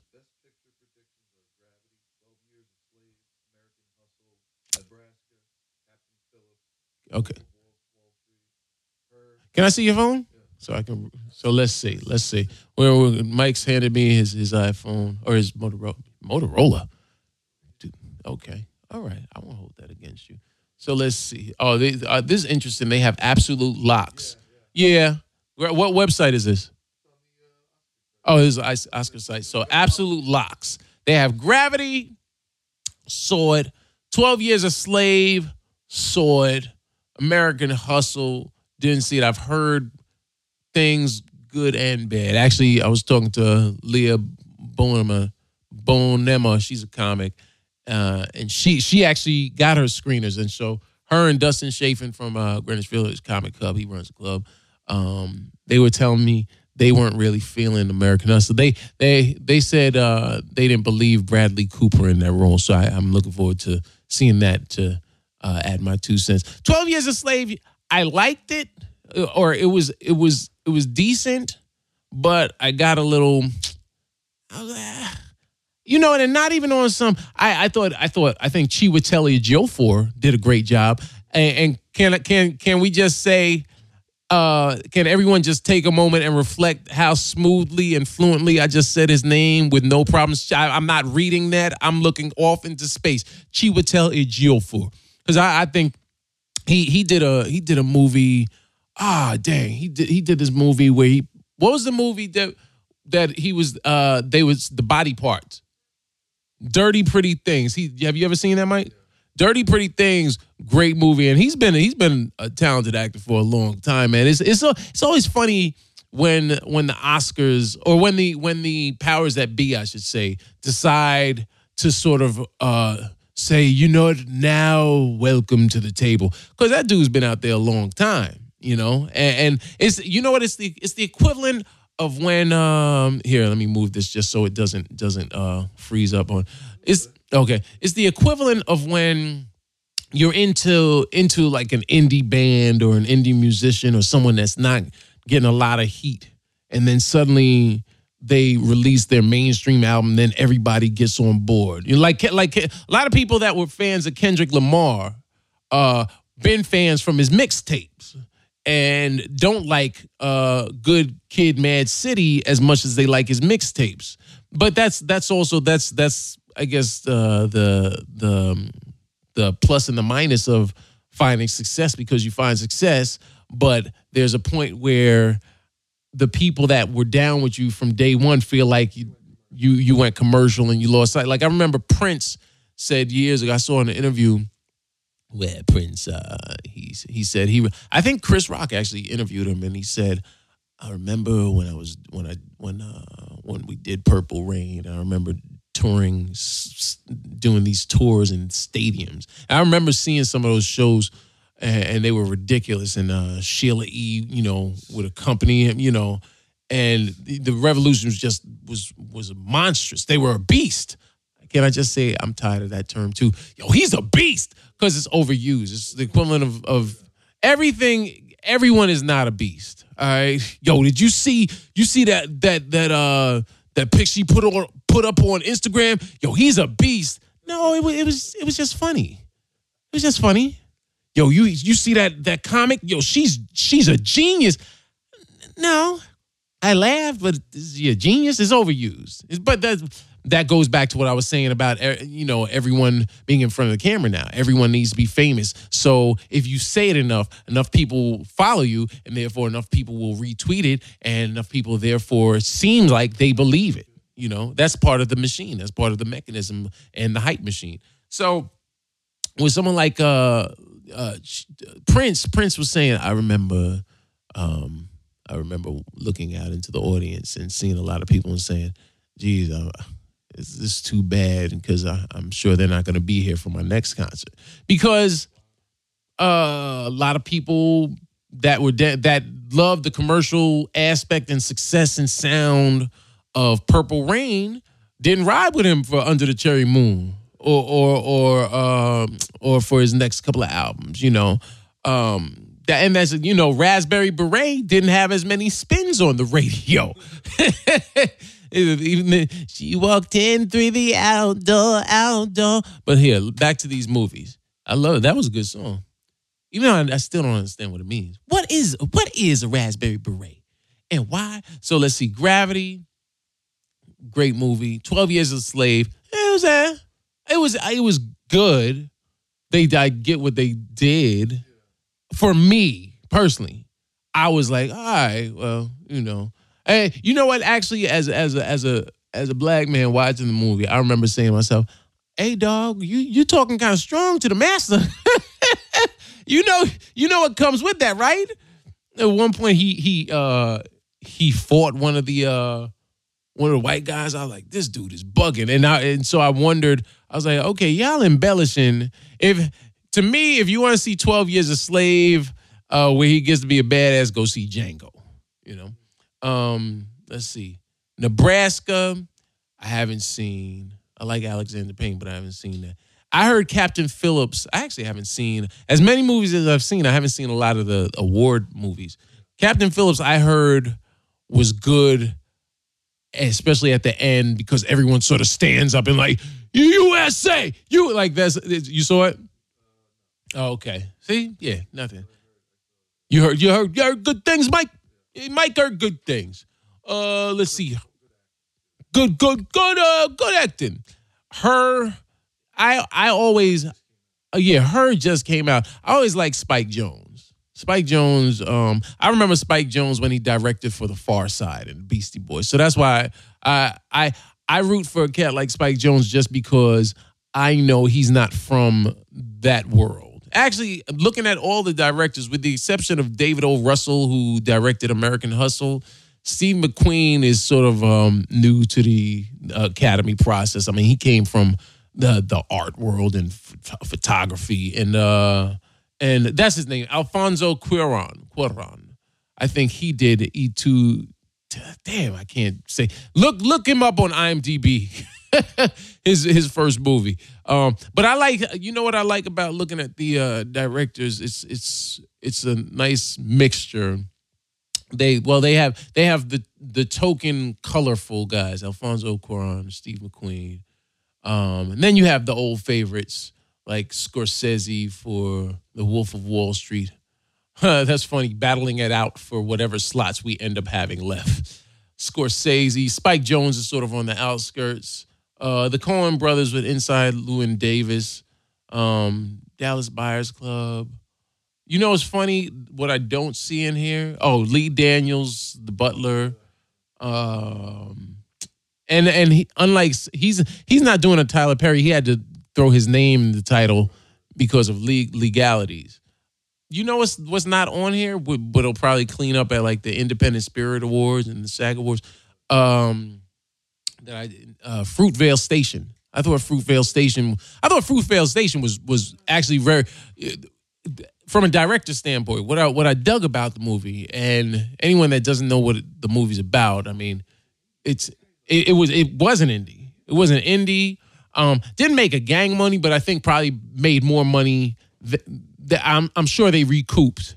You know, uh, but it, the the movie's about a, a young man. It's a, it's a true story based on based on a young brother that um, wasn't perfect. Actually, had a criminal past, but was was working and trying to get his life right, get his life together, and he was killed by a police officer, a BART police officer out there in in Oakland. Um, and he wasn't doing anything wrong. He was actually on the ground, laid down, face down on the ground when he got shot. I think I did see the video. And and watching the movie, it was disturbing. I actually this was one of the few movies uh, I saw this year that that I had an emotional connection with. That when I I remember leaving the movie theater, and I was like, I was I was mad. I was I wasn't mad at I I wasn't mad at white people. You know, it was it was good. But here's what I also dug about it. Um, the the the cinematography was was was was great. Um, and I there were there were layers to it because being that we all knew how the movie how the story ended, uh, what was sort of watching the movie, I'm getting goosebumps. You always tell I'm getting into it, I'm getting goosebumps. Watching the movie, uh, they they actually used this, this the subway as as a character because throughout the movie you they just had like like uh shots like like their their cutaway shots. You would just see the train traveling along and then you go to the next scene. And i, I thought and why i remember watching saying that's that was slick. I like i like how they did that. Because because it was almost like this ominous snake looming in the background. So that that movie for me um did a lot. And they were getting a lot of um heat but that also I guess is the problem with releases is that depending on the time of year that you release, and that came out more, I'd say in the first two quarters of the year, um, I'd say like spring, early summer. So people people have forgotten about the movie by now, you know, which is too bad because it, it was actually a good movie. Dallas Buyers Club. Uh, whereas Lee Daniels, the butler, I'm comparing. I'm I'm comparing these two just because they're both black. And yes, I saw them because I will go support uh, films that star black people because I got to get in one of them. You know, you know that's why I ain't gonna front. It's for purely selfish reasons.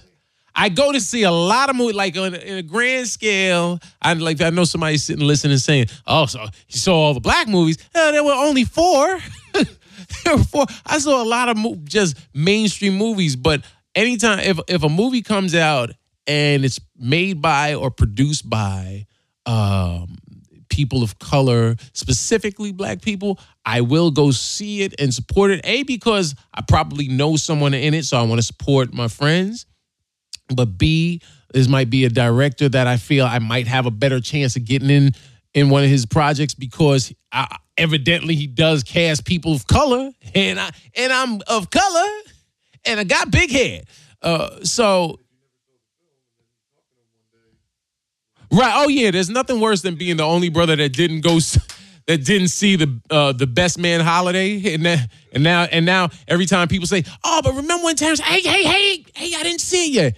You ain't go see it on the first weekend, brother. You know, you know that we supposed to go see it the first weekend so that it can stay in the movie theaters. What's wrong with you? Sometimes I'll even pay for a black movie and then go see the. No, I'm just playing. but but yeah, I, um. So comparing those two movies, I remember, and this shows how movies affect people. Watching The Butler, or pardon me, Lee Daniels, The Butler, because I don't want him to get sued. I remember watching this movie, and there were, you know, it took place during um both Jim Crow. It went it went through five or six different presidencies it was about this butler that was uh, worked at the White House through numerous presidencies, and so you had Jim Crow and you had the whole civil rights uh, movement, and they they were you know showing scenes where black people were getting uh, attacked by police dogs and and police obviously, and there was a there was a there was an older white couple. Remember that dip? There was an older uh, white couple behind us, and the old man started crying he started crying. And then then I was like, in my mind, I was like, damn, he's, he's really uh really emotionally. But I then I thought about it, I said, well, you know what? He probably lived through this and is probably disgusted and might have been you, who knows what he could he he might have done something or or I'm playing playing the optimist. I'm I'm hoping that he was on the side of he remembered when this all occurred and he was disgusted by it then saying why why is this happening but he could have also been on the flip side of it because you're a product of your environment and he could have very easily been saying damn you know what the, i i i was like that back then you know but i just i i, I watch the the butler lee daniels lee daniels is, is the butler was good to me but didn't affect me the way Fruitvale did because Fruitvale is more current. And when that happened, I I'm not I'm not as young as that kid was, but I I'm of the same physical uh, stature as Michael B. Jordan, you know, and so, who played who played the character. Uh, he played it really well. Like dude, dude was really really good. It was a and that once again, I guarantee, I bet you he's he's he's invited into the academy now. Like that's and that's what happens. Like this is a dude that's been acting for years. I remember him on The Wire. I think he was on soap operas. Um, he he had a nice role um, in Friday Night Lights, the uh, TV series, and The Parenthood. So he's been around for a while, but now he's starting to get he's starting to get those those looks. You know, and that's all it takes is the one film, baby. So listen, you know. I, I I'm I'm on Deadbeat. There's you know go subscribe to Hulu and watch me play a Jamaican man named named Gucci Mane. Gucci Mane. Actually, that was his name, Gucci Mane. and, and, and, that could be my big break, man. I, am tired of talking. Uh, as always, please make sure you uh you go to uh check out our web our podcast Check out our podcast. Tell a friend about our podcast. Share it. Subscribe. Like. Comment to the FuthaMuckin' Protocol, man. Uh, follow me on Instagram and or Twitter at I am Dean Edwards at a at I A M D E A N E D W A R D S because that's who I am. Uh, you know, Vesey's not here, but he's gonna be back next week. I have I have a good friend of mine. I've been talking about Big J and I how we we we've been trying to uh, do our pro our protocol our podcast for years. So Big J is to be coming up soon. Not I say probably in the next month or so. Uh, and, and probably have some other um, guests. SNL just hired their first female in in years. Uh, Sasheer, geez, what's her name? Uh, she just she just got hired. By the time this this comes out, you'll have uh, yeah, I've seen her. I feel sorry for the sister because she can't just go in and she has this all this attention. SNL, you know what? Let's talk about that next week. I'm not even going to dive into this week, but it's a hard enough job, let alone now, because everybody is going to have their opinion about. Oh, she she was okay, but she didn't do. Mm, I didn't like her, Michelle Obama. Everybody has an opinion. Um, but but uh, you know, congratulations to her. Uh, I actually I'm thinking about uh, interviewing uh, two female comics um, that I know. I know one of them audition. Abby auditioned. I don't think Dookie auditioned, but I I uh, I gotta send them texts because I want I I want to not to even. I don't want to. I don't want to beat it into the ground as far as far as people are always like, why they like people got very political and it became a polarizing issue but I, I I'm curious what they felt like as as black female comics, as comics that happen to be, be black females, and suddenly there was all this attention. Did they see it as positive, negative? When you auditioned, were you happy to audition? Were you kind of bitter that they're just now like because a lot of people have taken like they just hired her and I already have heard people say, well, why she got to take crumbs? They just threw her. I'm like, well, they didn't just throw her anything. She had to work hard to to get the gig, you know. Um, but congratulations uh, to her. Uh, she's uh, you know, I'm sure she's doing her thing and and dealing with the the the the wonder and bedazzlement and amazement and confusion of working on the 17th floor at 30 Rock. It's, it's a lot of pressure, man. But uh, you know, God bless her. And, and uh, yeah, so I'm Dean Edwards, and we will catch you the next time on the FuthaMuckin' Protocol. Vesey will be back, baby. You've been checking me out. This is the FuthaMuckin' Protocol, man. Make sure you subscribe to the podcast. Make sure you uh like, uh, share Follow me on Instagram and Twitter at I am Dean Edwards because that's who I am. Follow Joseph Vesey on, on Instagram. He's on uh, or uh, Twitter and he's on Instagram now too, but mainly Joseph Vesey.